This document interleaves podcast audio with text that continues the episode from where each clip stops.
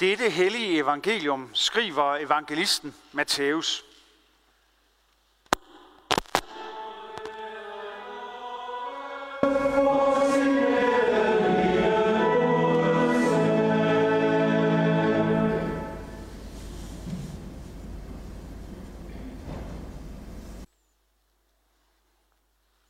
Så håber jeg, at jeg ikke skrætter alt for meget. Straks efter nødte Jesus disciplen til at gå ombord i båden og tage den i forvejen til den anden bred, mens han selv sendte skarne bort.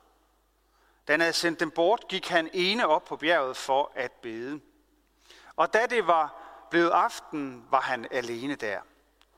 Båden var allerede mange stadier fra land og kæmpede med bølgerne, for vinden var imod.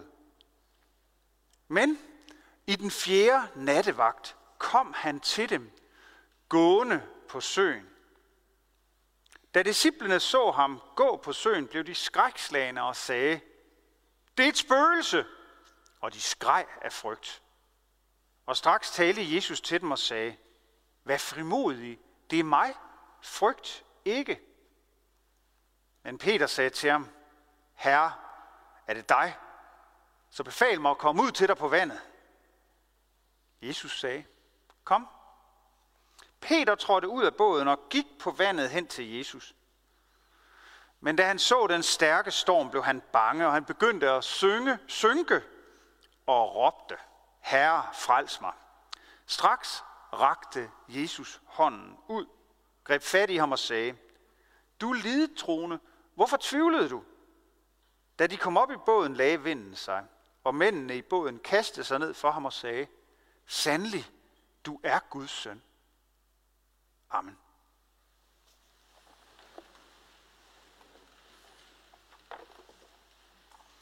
Gud Fader, vær til stede her i vores midte. Jesus Kristus sender os din nåde. Gud Helligånd, oplys ordet for os. Amen. Frygt og håb. Det var vist en blanding af begge dele, der var hos mange af os i går og i nat, og vil også lidt endnu, for det er da ikke helt lagt sig endnu, da stormen Malik fløj hen over landet. Jeg sad i hvert fald i går og lyttede til stormens øh, susen og bragen og husets knagen og vinduernes piven. Og man sad der med frygt og bæven for, hvad der ville ske, og med håb om, at der ikke ville ske noget slemt her hos os på vej herop i dag, så kunne jeg se adskillige væltede øh, skraldespande, og hjemme ved os er der også røget et par tagsten, så det skal jeg lige have sagt til præstegårdsudvalgsformanden, som er her i dag. Øh, og ja, en grill var, var lagt sig ned, så der har været gang i den.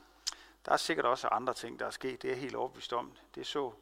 Men måske alligevel kan vi ånde en lille smule lettet op, at det ikke er helt så galt, som nogen af os skal huske fra 99 for eksempel, for rigtig mange år siden da det gik helt galt. Frygt og håb. Der er jo meget at frygte og være bekymret for i det hele taget. Ja, helt essentielt og grundlæggende. Vores klodes fremtid, klimaet, de mange arter, der uddør, temperaturen, der stiger, og det der. Det er der jo bare hele tiden hos os. Hvordan kommer det til at gå? Hvordan bliver det for vores børn og børnebørn osv.? Men også øh, de sådan mere presserende trusler mod fred, konflikten mellem Rusland og Ukraine, som er her i Europa, veksler mellem også frygt og håb, forlydende om troppeforskydninger og forhandlinger, forhandlinger, der så går i stå, gensidige beskyldninger og så videre, så videre. Jeg tror også, der er en del mennesker, der er bange for, hvad der sker, når coronarestriktionerne endelig holder. Det er også noget, der både er præget af frygt og håb, der er også mange, der glæder sig helt vildt til det og håber, at alt det bliver godt igen. Der er også dem, der kan frygte, hvad langtidskonsekvenserne af alle de mange massive indgreb i den personlige frihed osv., den betyder for landets samlingskraft. Og så er der også masser af håb om, at det hele bliver godt igen. Igen vekselvirkning mellem frygt og håb. Og hver især kan vi jo i vores egen personlige liv ofte mærke denne ja, vekselvirkning mellem frygt og håb. Ikke mindst når vi selv eller en, der står os nær, bliver ramt af sygdom, hvis vi havner i en konflikt med en, der står os nær, eller hvis vi erfarer os ensomme eller forladte, eller vi mister en, vi holder af. Så vil bekymringen også frygten melde sig og kæmpe med håbet. Ofte er de der på samme tid. Det, der virkelig gør indtryk på mig i fortællingen om vandringen på søen, det er egentlig ikke det fantastiske i, at Jesus går på vandet. Fordi hvis man læser det nye testamente, så vil man jo hele tiden blive fuldstændig blæst om kul, øh, hvis man konstant øh, havde det som, som sådan ligesom en stopper for, for hjernen. Hvis man hver gang, der kom det fænomen, at Jesus kan noget, som mennesker ikke kan, så sagde, hu, hvad? Uh, det kan vi ikke forstå. Der er jo et væld af beretninger om den slags. Mirakel og under og helbredelsesberetninger. De vidner alle som en om, at Jesus er både menneske og Gud. Han stiller jo også stormen på søen. Han helbreder syge, ja, sågar har vi beretning om, at han opvækker døde. Han mætter tusinder af sultne i en ørken, hvor der ikke er mad. Han går uberørt væk, da folket i Nazareth, hvor han kommer fra, efter begivenheden op på vores alterbillede der, går i lønstemning og kaster sig over ham, så går han bare væk midt i blandt dem, og de kan ikke røre ham. Sådan er der det ene uforklarlige og mirakuløse ved Jesus efter det andet. Størst af alle er fortællingen jo, og det er evangeliets kerne, og i øvrigt også alt håbs udspring. At Jesus ikke blot besejrede storm og modstand og sult og sygdom, men at han besejrede selve døden da han opstod påskemorgen. Det er selve underrot. Det er den centrale, det centrale håbs, den centrale håbs handling, hvor Jesus ved sin opstandelse modsiger synd, ondskab og død, og gør det for vores skyld, for at hive os ud af synd og ondskab og død, for at tage vores synd på sig, og for at bane en vej gennem døden til det evige liv for os. Det er kernen, det er det centrale under påske underet. Det er grunden til, at vi har kirke. Det er grunden til, at vi holder søndag i den her kirke formet som et kæmpestort kors. Det er grunden til, at vi i det hele taget har håb. Så det, at Jesus går på vandet, det er et vidnesbyrd om hans guddommelighed. Men det er sådan set hverken det mest fantastiske, det mest gribende, det mest problematiske, eller det mest urovækkende, eller det største kors for tanken for os. Efter min sådan fornemmelse. Måske er det også, fordi det er Peter, jeg identificerer mig med. Det er det, Peter gør, der er inspirerende og, og vildt. Peter, han øh, tager jo Jesus på ordet. Han udfordrer ham også. Hvis det er dig, så sig til mig, at jeg skal komme ud til dig. Han tror på ham. Han tror på, at Jesus ikke bare er en selvindbildning eller et spøgelse. Og så går han ud til ham. Fødderne ud over reglingen. Altså, det er da vildt. Peter tager et skridt ud i det absolut ukendte og usikre. Det er et vildt vågemod. Ja, Peter er jo i hvert fald i den her sekvens en troens fantast og han går på vandet. Det er så vild en fortælling. Ikke at Jesus går på vandet, fordi altså, det var jo sådan noget, Jesus gjorde, men at Peter gør det. Ikke længe selvfølgelig. Det holder hurtigt op. Peter han bliver naturligt nok ramt af, hvad er det jeg gør? Frygt, tvivl, svigtende mod, og han synker og råber, frels mig, Og Jesus rækker ham hånden og trækker ham op. Og så kritiserer han ham i øvrigt for hans lille bitte tro. Altså i stedet for at sige, wow Peter, du gik på vandet. Nej, han siger, hvorfor tvivlede du? Peter, han har vågemod. Han kaster sig ud i livet af, han kaster sig ud på det dybe vand. Og nogle gange er det jo det, vi også måske gør. Nogle gange så våger vi springet i vores liv, gør noget vildt, og vi kan også erfare, at det lykkes. Og måske kun for en stund. For Vi kan jo ikke gå på vandet, sådan som Flemming Bamse Jørgensen sang for mange år siden.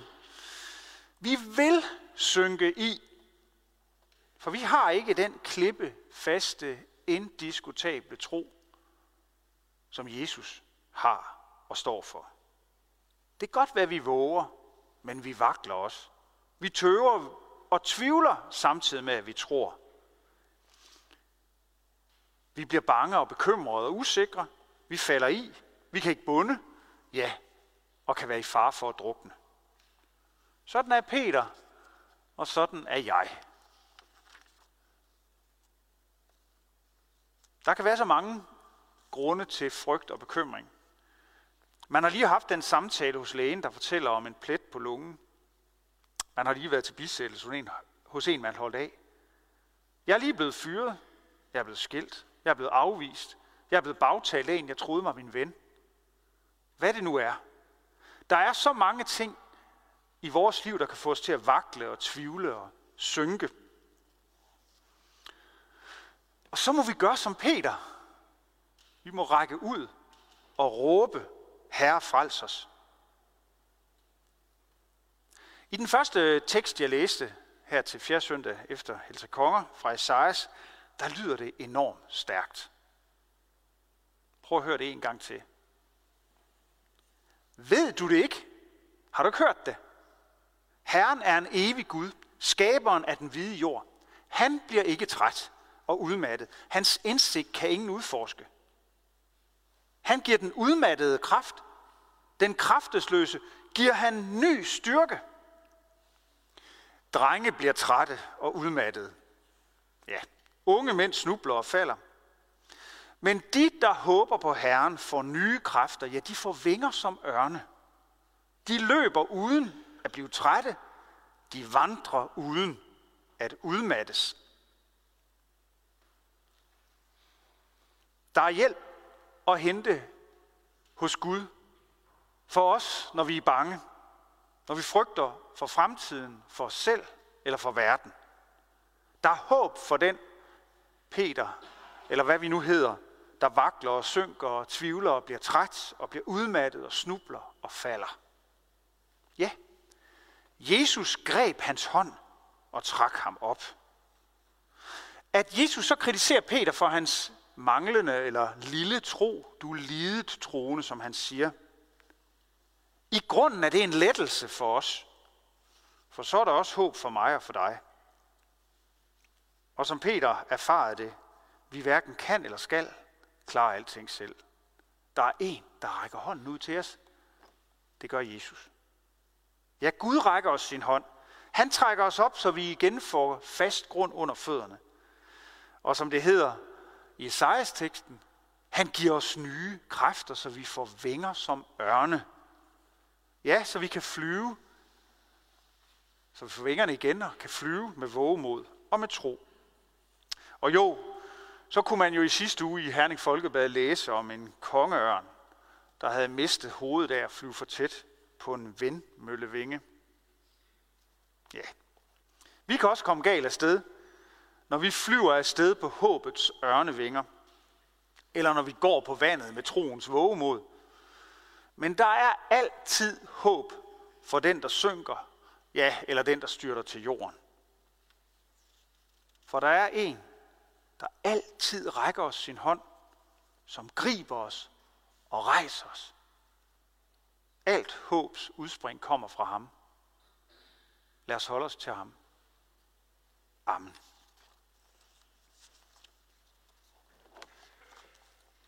Lov og tak og evig ære være dig, hvor Gud, Fader, Søn og Helligånd.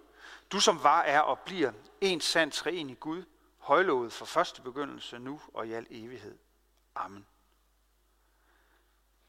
Hellige Gud og himmelske Far, vi lover og tilbeder dig, som i godhed har skænket os livet og alle dets gaver. Tak for den jord, som du har skabt, og for de medmennesker, som du har givet os at dele livet med. For din elskede søn, som blev vores bror, som levede, døde og opstod for os. For Helligånden, som er midt i blandt os.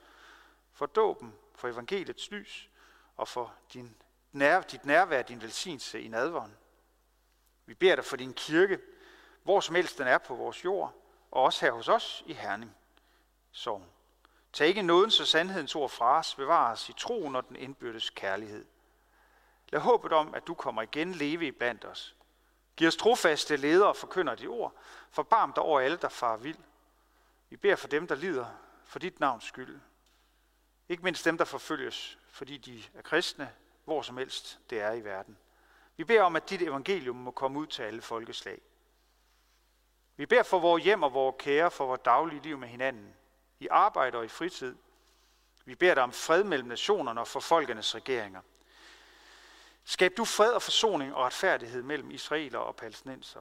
Vi beder dig også om, at der må findes en løsning, og der må blive fred mellem Ukraine og Rusland.